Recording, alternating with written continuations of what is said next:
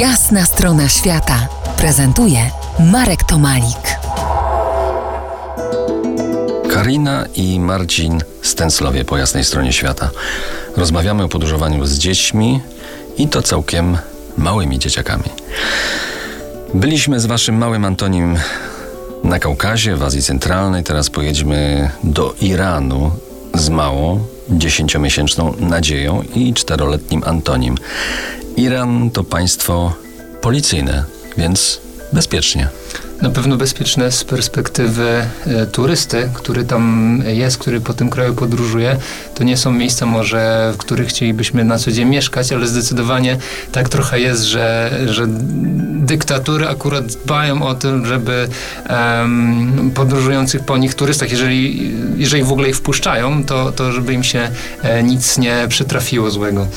I jednocześnie ilość wypadków samochodowych, które obserwowaliśmy w Iranie była duża, więc pod tym kątem może nie do końca czuliśmy się bezpiecznie, ale otwartość ludzi i pod takim kątem bycia tam, e, to rzeczywiście był duży komfort. A powiedzcie, jak Irańczycy, jak ludzie reagowali na waszą czwórkę?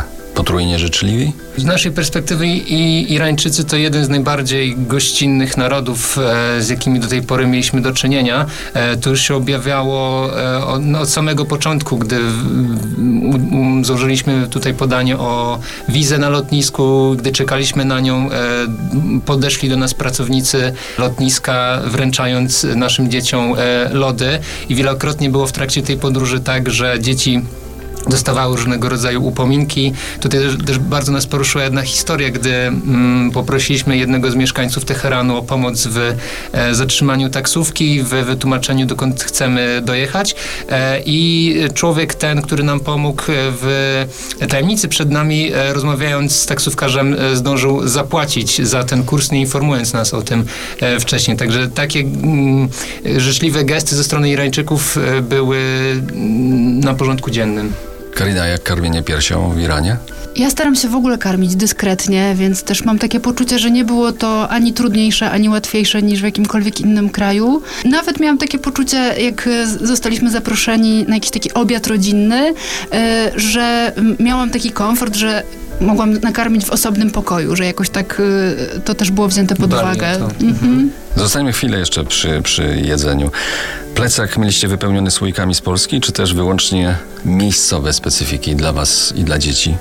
Właśnie z uwagi na tą minimalizację bagażu, o której mówiliśmy, to nie jesteśmy jeszcze w stanie dodatkowo brać e, jedzenia, a tutaj do Iranu już w ogóle pojechaliśmy z bagażem podręcznym, więc e, tak, więc stołowaliśmy się tutaj lokalnie, znowu tak jak e, ludzie, którzy tam żyją. No ale wegetarianizm, a jesteście wegetarianami, w Iranie chyba trudny jest do y, nawigowania. E, Na szczęście jest e, wszechobecny e, falafel, także to nas ratowało. Czasami tydzień, tydzień pod rząd jedliśmy tylko to.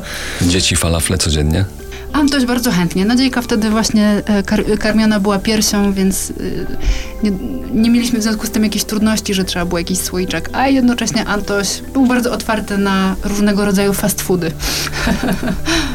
Za kilkanaście minut zapraszam na ostatni fragment rozmowy, a pojedziemy z dzieciakami jeszcze dalej, do Indonezji. Zostańcie z nami po jasnej stronie świata. To jest Jasna strona świata w RMS Classic.